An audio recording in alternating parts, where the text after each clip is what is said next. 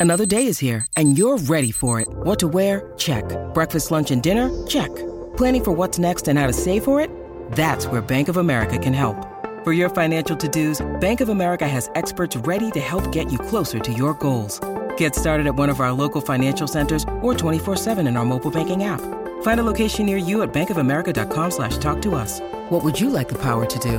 Mobile banking requires downloading the app and is only available for select devices. Message and data rates may apply. Bank of America and a member FDIC. This episode is marked for sensitive content. Check content warnings in the episode description before listening. This week on the Breakup Breakdown. We had a pretty meet cute, honestly. It was freshman year of high school. He was my person for so long. Throughout this whole time, he's keeping secret from me that he's really sick. At this point, I was also questioning my sexuality. There's a lot of guilt, you know, he's in the hospital. You don't want to break up with somebody when they're in the hospital. Like, that's some bad karma for life. Yeah, definitely not the best timing to tell your boyfriend of four years that you're ready to move on. Hey, what's up? It's Abby from the Breakup Breakdown. Thanks so much for tuning in to another episode. If you're new to the podcast, this is the show that gets to the bottom of those messy breakups that you want to know more about. And it could be this girl that you have been following on your Instagram for like, I don't know, a decade. She got engaged, but you're nosy and you notice, wait a second, she hasn't posted her fiance in a while. What happened there? Well, you can submit her.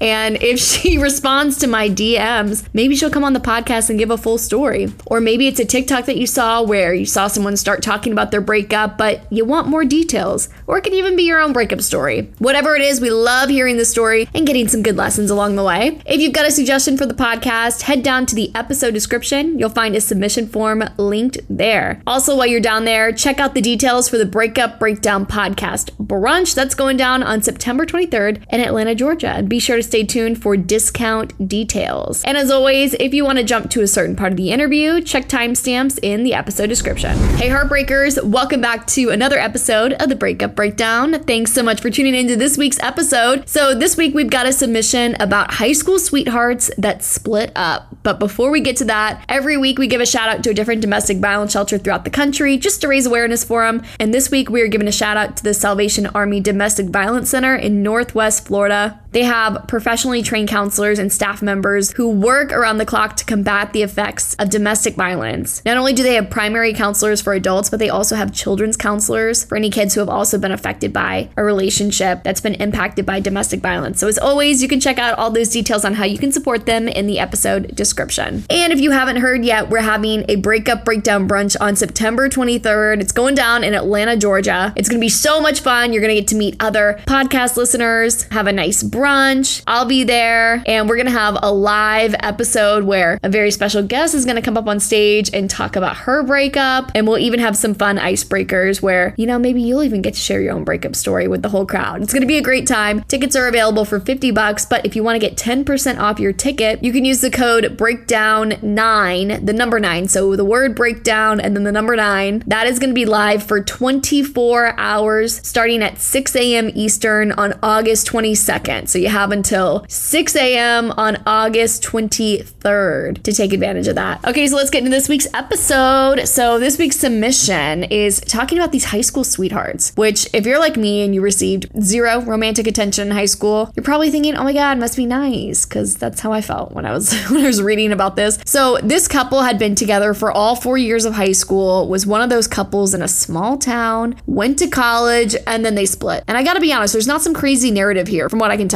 But I feel like we all have that couple that we knew like in high school or from our childhood and they were together for literally years. You know, they were that couple. And so I feel like we might be able to see glimmers of that couple for all of us in this story. You know, the couple that thrived while it was easy to be together in the same city. But then once the real world hit and they went to college or they just graduated and went to, you know, real life, they decided to split. Well, we're going to get into the details when we break down this week's breakup. We had a pretty meet cute, honestly. It was freshman year of high school, and we were both in the same English class. And I was, you know, playing with my pencil as one does when you're bored in class, and it like launched across the room um, and hit him. and he gave me back my pencil, and we introduced ourselves, and that was how I first met him. Um, and then we realized that we were both in bands together. So we became sort of friends after that, but then very quickly started dating. We were together for all of high school, so we really grew together. He was very, very sweet, um, very kind, always looking out for the other people. Um, he was on the football team and he was a leader in band. So he was very like involved in a lot of community things and made a lot of friends. And I think I really appreciated that about him because I had always found making friends sort of a, a hard thing to do.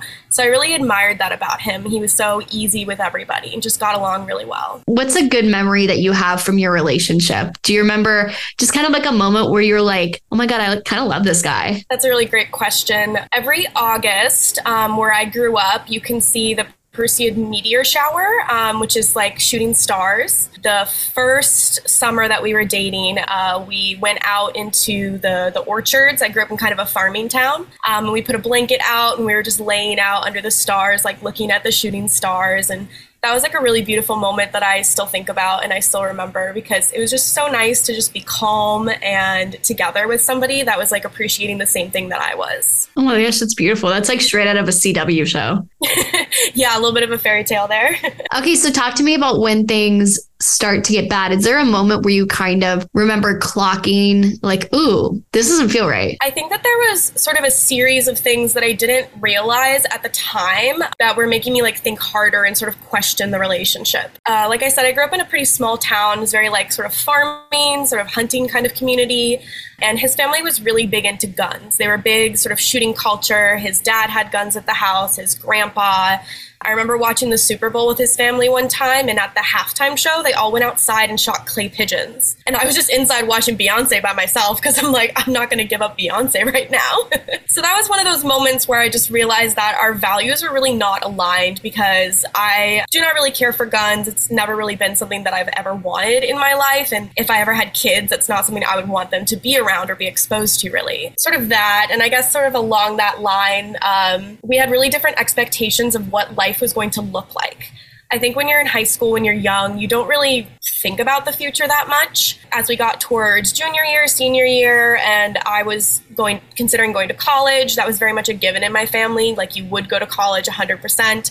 That wasn't the same for him, for his family. And I had sort of pushed him. I mean, he was always smart academically, but never really wanted to challenge himself. And I had pushed him to take, you know, like AP classes with me and honors classes. And he did well in them, but it was definitely more of a struggle for him than it was for me. And as we got ready to, you know, graduate high school, I sort of pushed him into applying to college. Um, I think um, I don't know that he would have applied to like a four year on his own. He might have gone to a community college for a bit or something like that, or maybe not. He was always really good at like working with his hands and might have gone into like a plumbing like his dad or something like that. But that was sort of another moment where I realized that our expectations of life weren't necessarily aligned because I really value education. I really value that in my family and that was always something that I wanted to see in the future. And I think as an adult, a grown up now looking back at it, that that's not something that you can, I guess it's not a value that I'm willing to compromise on. And that's not something that I knew at the time that, um, you know, we have these values and some of them we're willing to compromise on and some of them we're not. At the time, it just sort of felt like a kind of icky feeling like, ooh,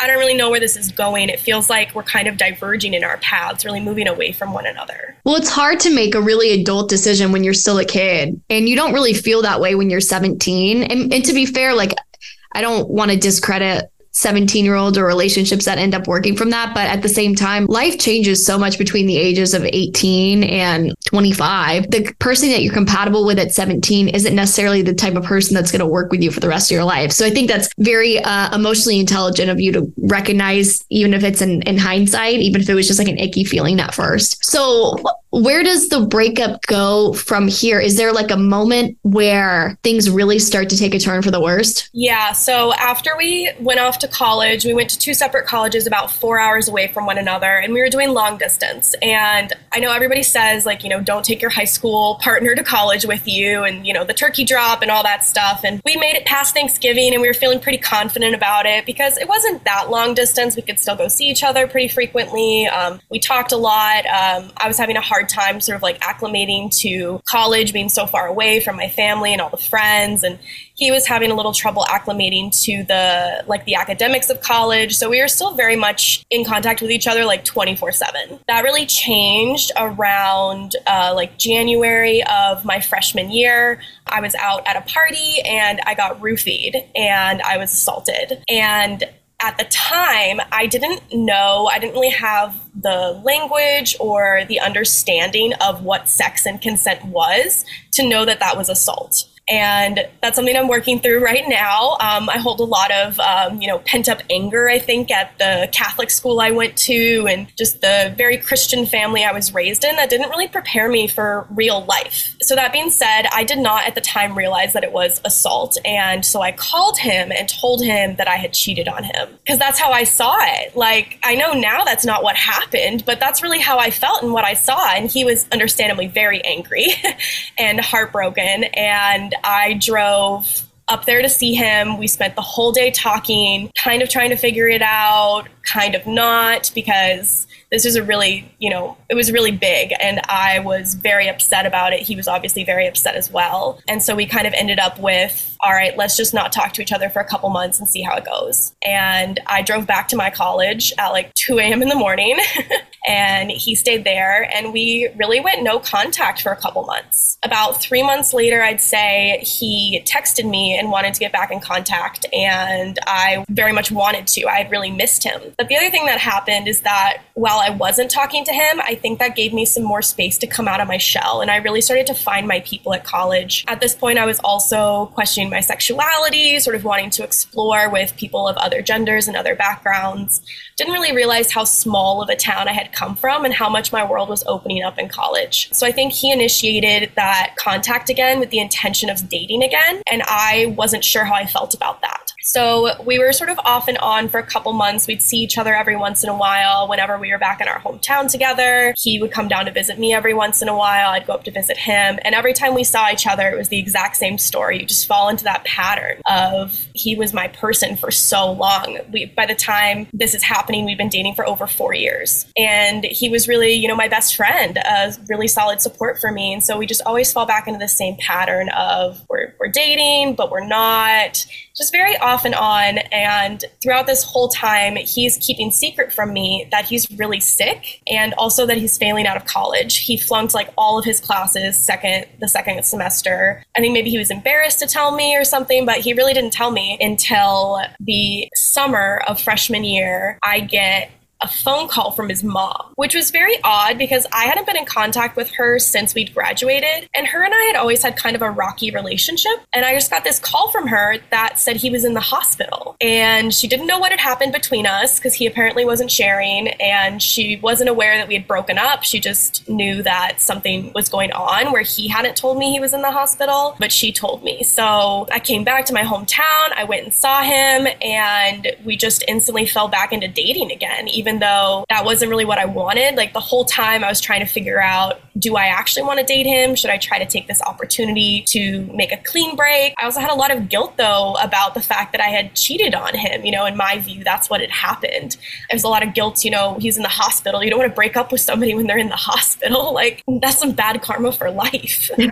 Wait, when you say that he's sick, is this like a chronic illness or like a form of cancer? So it turned out to be Crohn's disease, but we didn't know that at the time. Crohn's is like a digestive disorder. So he was like, he'd lost like 80 pounds in like two months. Like he was, could not keep anything down. He was very ill. And it was quite a shock when I saw him in the hospital because he was, he was a lineman. He played on the football team. He was a big guy and he just suddenly was shrunk down to nothing. Oh my gosh. You almost guilted yourself into staying with him because you blamed yourself for that incident. But also, like, how do you leave someone when they've lost 80 pounds and are starting to kind of waste away? Right. And he, you know, failed out of of college. I didn't know if he was going to go back. Like there were a lot of things going on in his life too at the time that were just made me feel like I needed to be there for him because his parents were, were not always around as well. So I think I naturally sort of fell into a caretaking role with him even even before we went off to college. Gotcha. Did any part of you resent that or were you kind of so consumed with your own guilt that you couldn't really see anything else? No, I definitely did resent it. I was young and a little bit cruel I think at the time because I would want to go out with my friends friends to the lake or something and he couldn't go. And the choice was do I stay home with him or do I go? And oftentimes I just went. And I think that that's really telling of the fact that maybe I didn't want to be in that relationship and didn't want to be that person for him at the time, that I would rather, you know, be somewhere else. Talk to me also a little bit about why you blamed yourself for that incident of sexual assault. What was it about your upbringing that shaped your view on that situation? I think it was that I'd only had abstinence only sex education where they don't really teach you about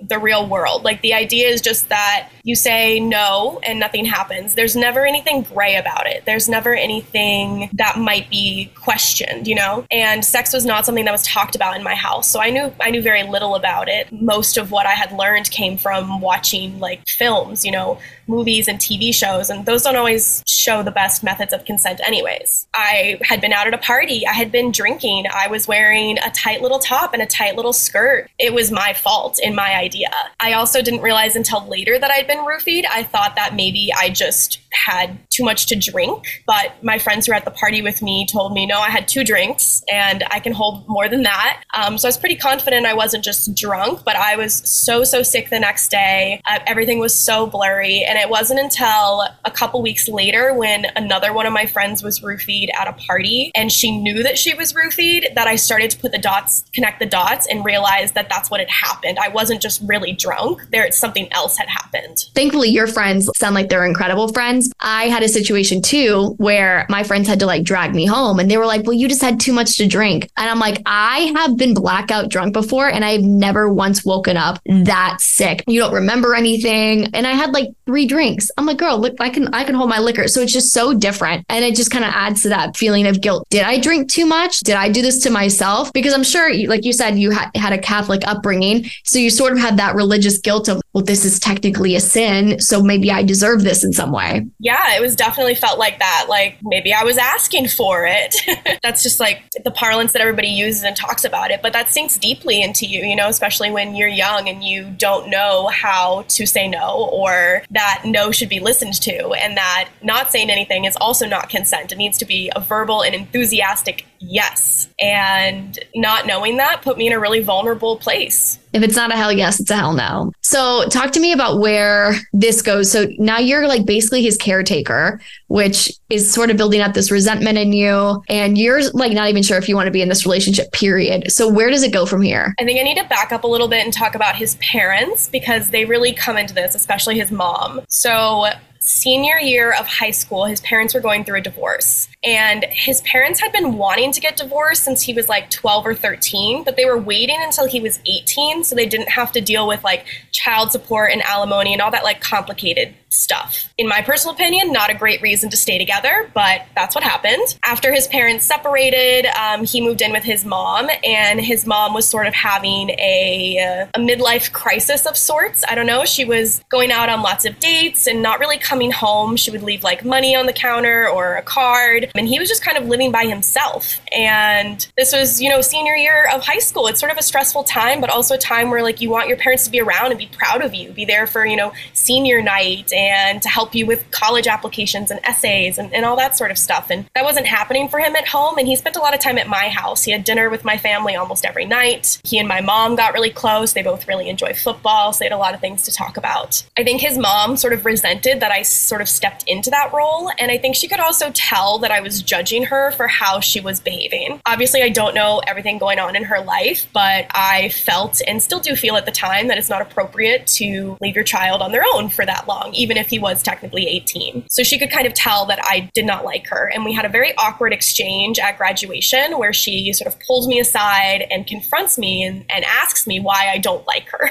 Eating better is just one of the things that makes me feel better. And you know what also makes me feel better? Not having to clean up my kitchen when I just want to eat. This living alone thing is great until you realize you're responsible for all the cooking and cleaning around the apartment. And something that's been really helpful for me around mealtime is Factor's delicious, ready to eat meals. Every fresh, never frozen meal is chef crafted, dietitian approved, and ready to go in just two minutes. You've got over 35 different options to choose from each week, including Calorie Smart Protein Plus, and Keto. Each meal takes about two minutes to heat up, and there's so many yummy options like pancakes, smoothies, and more. Also, you know I love an afternoon snack, and there are more than 60 add-ons to help you stay fueled up and feeling good all day long. Factor's also super flexible, so if you want to pause and skip for a couple of weeks, you can totally do that. Head to factormeals.com slash breakup50 and use code breakup50 to get 50% off. That's code breakup50 at factormeals.com slash breakup50 to get 50% off.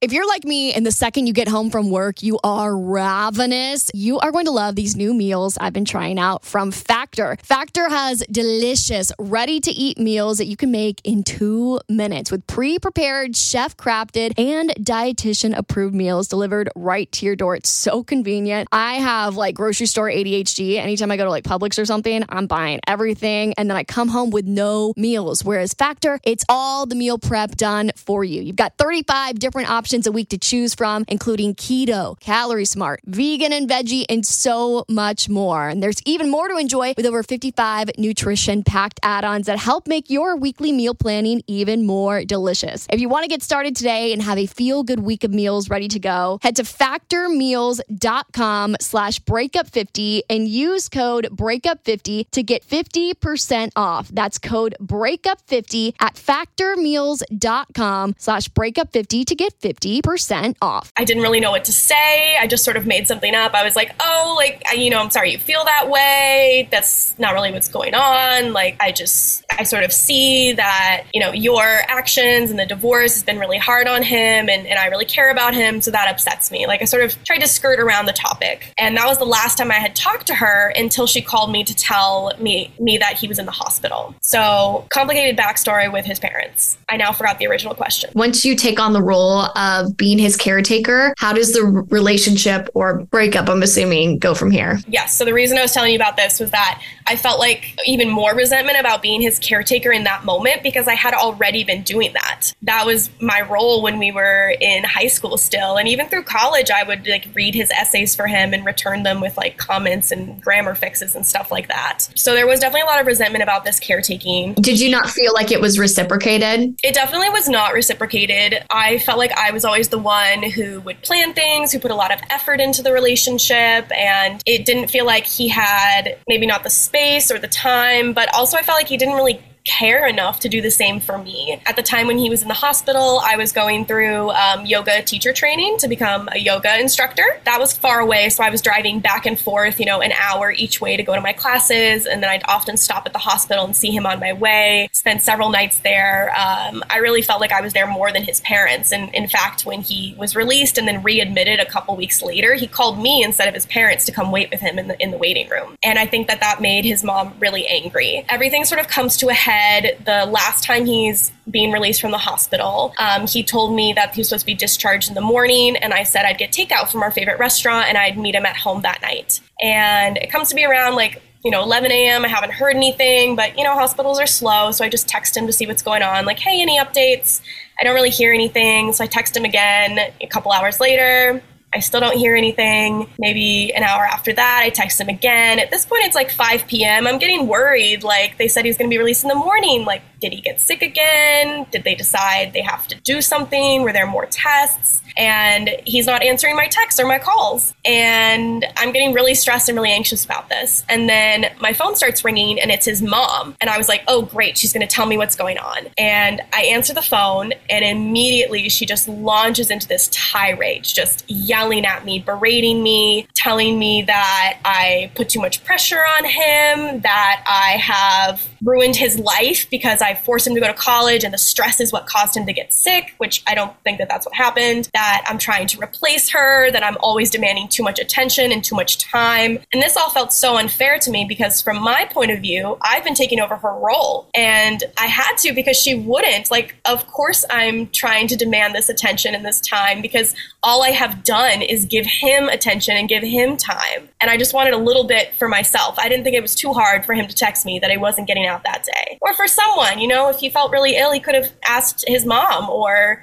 his dad to shoot me a text or something. They had my number. So she's she's yelling at me. I I try to stop her to ask like what's going on, and she she tells me to stop talking back to her. Um, and I hung up, just hung up the phone, and I come out into the living room and I'm crying, and my mom's like, "What's going on?" And I'm trying to explain to her what's happening when my phone rings again, and it's and it's his mom again. And I answer it, hoping maybe she's thought this through. We can have a conversation because at this point, I just thought this was a, a, bad experience. It didn't seem like it was going to be the final straw. And she just starts yelling at me again. And I just hung up. I turned my phone off. I was like, I'm not dealing with this. My mom and I went out for ice cream. She consoled me. I was obviously very upset. You know, when you're 18 and an adult screaming at you, even if you know you're not in the wrong, it still feels really bad. The next day, um, he does get out of the hospital in the morning. And I go over to see him and I tell him what happened because I don't know if he knew what happened. And it turns out that he did know what happened and he didn't really care. He had almost no reaction to me telling him that she screamed at me, that I was upset, that this was hurting me. He just made excuses for her. He said, you know, it's really stressful having her only child in the hospital, which, yes, I agree. Or she was stressed out because his dad has a new girlfriend and that's putting a lot of strain on their like co parenting relationship, especially, you know, with him being sick. And I didn't think that that was a good enough excuse. I I felt like I had invested all this time and all this effort, all this energy into our relationship, into him, into taking care of him, and none of it was reciprocated. He would not stand by me when something bad happened. I think you were describing in the beginning like you're just doing the things that any good partner would do. You know, you're you're helping him with his homework, you're encouraging him to be the best that he can be. And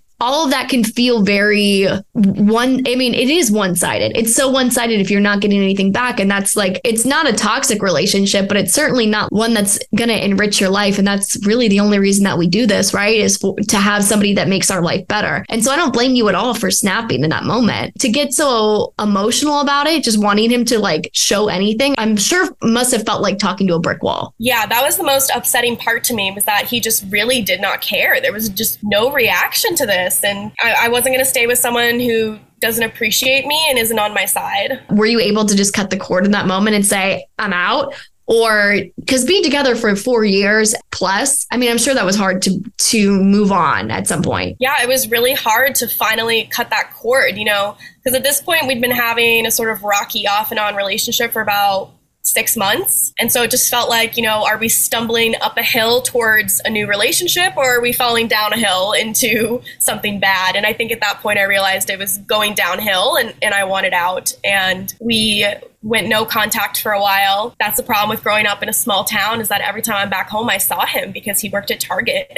I would see him all the time and really, you know, all those feelings keep coming back up because that was never the problem. The problem was not that I didn't care for him anymore or that I didn't you know, love him. Now I know that, you know, I was loving him in a different way at this point, more as a friend, more as, you know, a caretaker, a supporter, and, and less romantically. But those feelings were still there, and it was really hard to see him all the time. The we spent New Year's together over my, my sophomore year, and I think that was the last time I really felt something for him in, you know, a, a romantic way. I had already decided, you know, I'm done with a relationship with you. I don't want that. But at this point, I was just, you know, exploring in college, having a good time. And he was very safe and comforting for me. It, it, felt good to return to that and know that there was still someone who cared about me there. And in that way, that was unfair of me to use him in that way as you know, sort of a comfort blanket in a way. But after New Year's, I sort of realized that those feelings had flipped, that I did not care for him romantically anymore. And at that point, I did just cut contact because I felt like it was really unfair to keep sort of stringing him along because it was clear that he still felt for me in a romantic way and was still maybe trying to start this relationship again. Well, that's hard too. I mean, because this wasn't like a toxic situation. This wasn't abusive. It was just not, it's just not right. And it's hard to say goodbye to the good in the relationship when there's not like a ton of bad because you basically have to make the decision for yourself of like, I have to believe that there's better out there and I have to choose that. And that's really scary when it's not in front of you. Right. And then you look back at it or you're telling a story to somebody and you think like, well, was it really that bad? We had so much good. We had so much fun together, so much joy. What I realize is that The problem is that, you know, we didn't have those values aligned. We were growing in different paths and would be important to me for somebody that I'm dating or somebody that I would consider marrying that their family also be a family that I would want to be with. I know that that's not universal. You know, some people don't really care. I know a lot of people have difficult relationships with their family or their parents, but that's always been something that I've pictured for myself. If I get married, I'm getting a whole nother family with it, right? And so I think that that's why it hit me so hard that it, his parents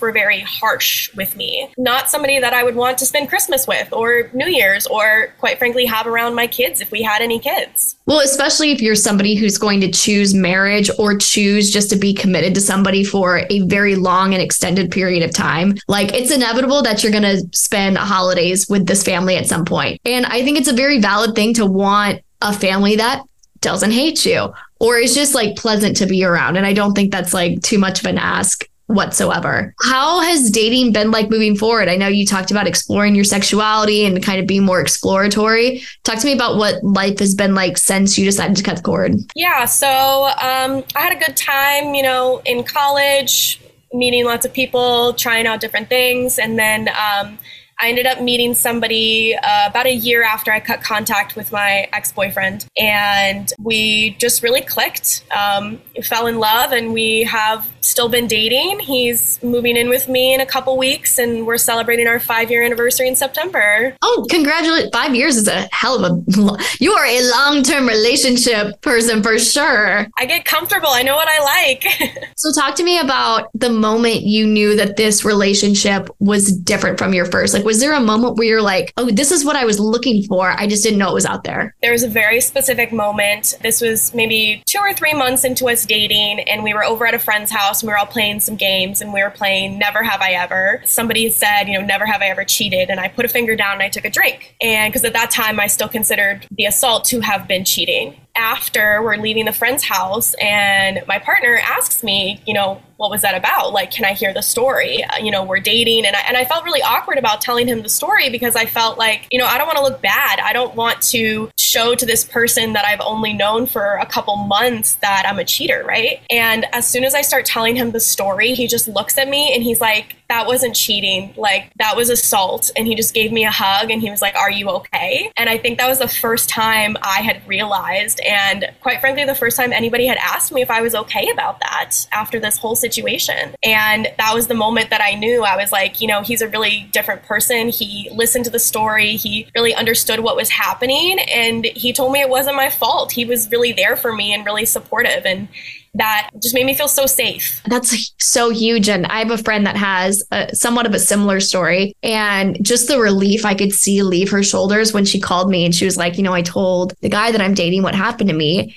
and he handled it so well. I mean, to be able to handle something so big and something that a lot of men I don't think can really comprehend so well, I think speaks a lot about his character. So I can totally see where you're coming from. Talk to me about your healing process with your sexual assault because I mean, to blame yourself for it and then to have to like sort of relive it once you realize what it was. How has that been for you? I've been going to therapy and I think that it's really helped to just talk about it honestly, really lay out exactly what happened. I know that reliving it can be really traumatic for some people, but for me, it was very cathartic to tell someone and to have them sort of experience the emotions that I'm experiencing at the same time and be validated for that. To know that, you know, it's okay to be scared and angry and, and frustrated and sad. It's okay to feel all of these different feelings. I also read a really excellent book that I think really helped me heal. It's called um, Sexual Citizens. I don't remember who it's by, it's definitely a difficult read, so there's a trigger warning there. It does talk a lot about assault, but um, it's written by a sociologist, and it really just looks at how our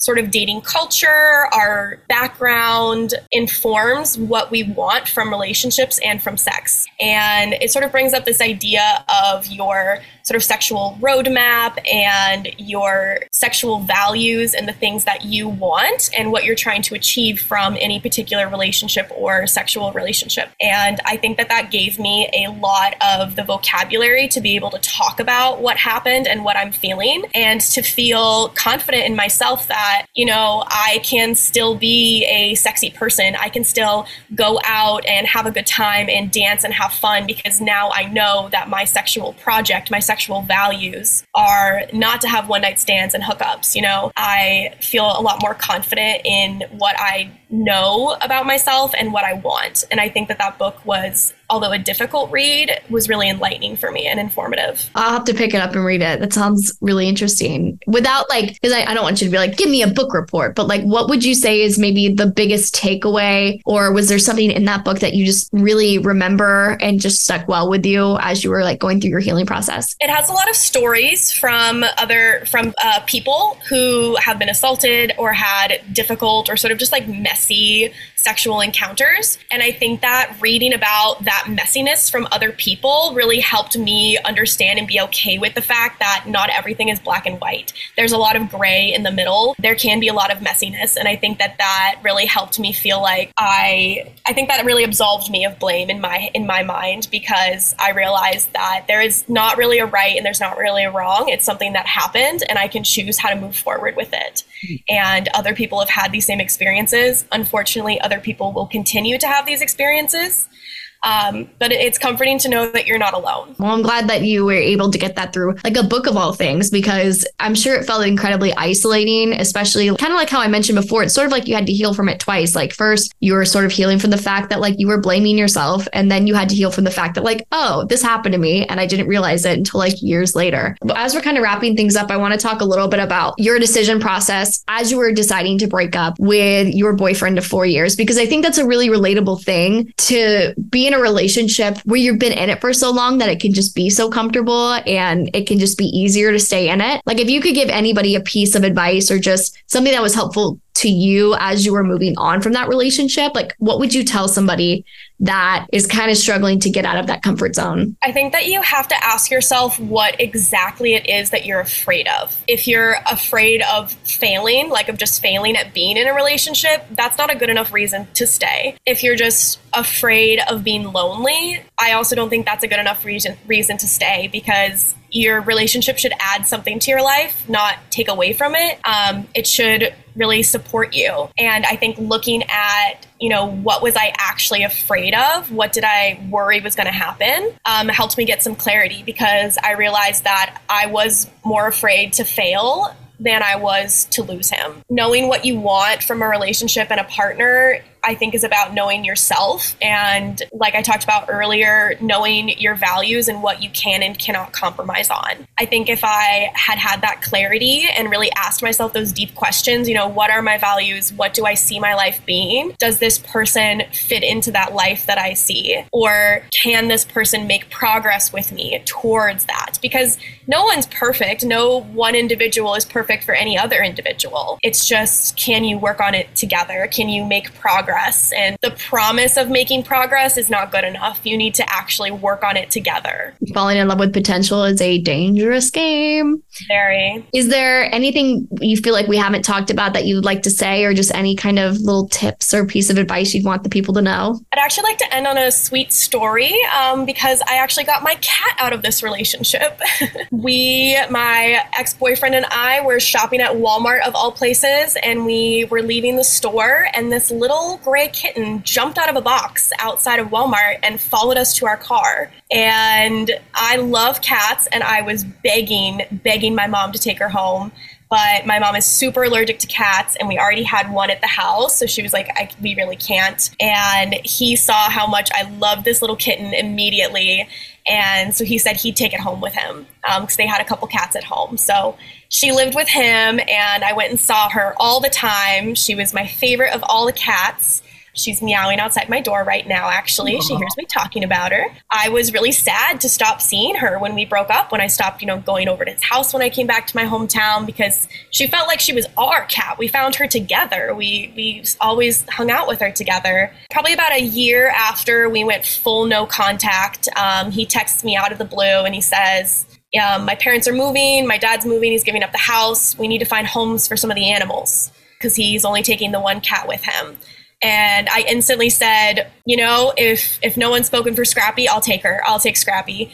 And he said, All right, she's yours. And he drove her down to me, and I um, have had her ever since. And she's the love of my life. Oh, well, that's sweet. I'm glad you got Scrappy out of it. You got to have to tell Scrappy said hi, and I'm glad that you got something out of this relationship and, you know, some good life lessons. And you ended up in a good relationship, which I always love a happy ending. Yeah, definitely won't discount the lessons I learned, the memories made, and the wonderful cat I got out of it. Go, Scrappy. Well, thank you so much for coming on and telling us your story. And I mean, I know healing is not a linear process, but you, you feel like you're coming from a very healed place. So I'm happy to see you in a good spot. Thank you. Thank you. I'm I'm happy to to be healing as well. Tune in on Thursday for a conversation about high school relationships and how they impact you growing up and on all your relationships that you'll have later on in your life. Amy from New Perspectives will be joining me for that. You know we love Amy. And also don't forget to check out the Breakup Breakdown brunch tickets in the episode description. You'll be able to use the code breakdown9 until August 23rd for 10% off. I'll see you whenever you decide to tune in next.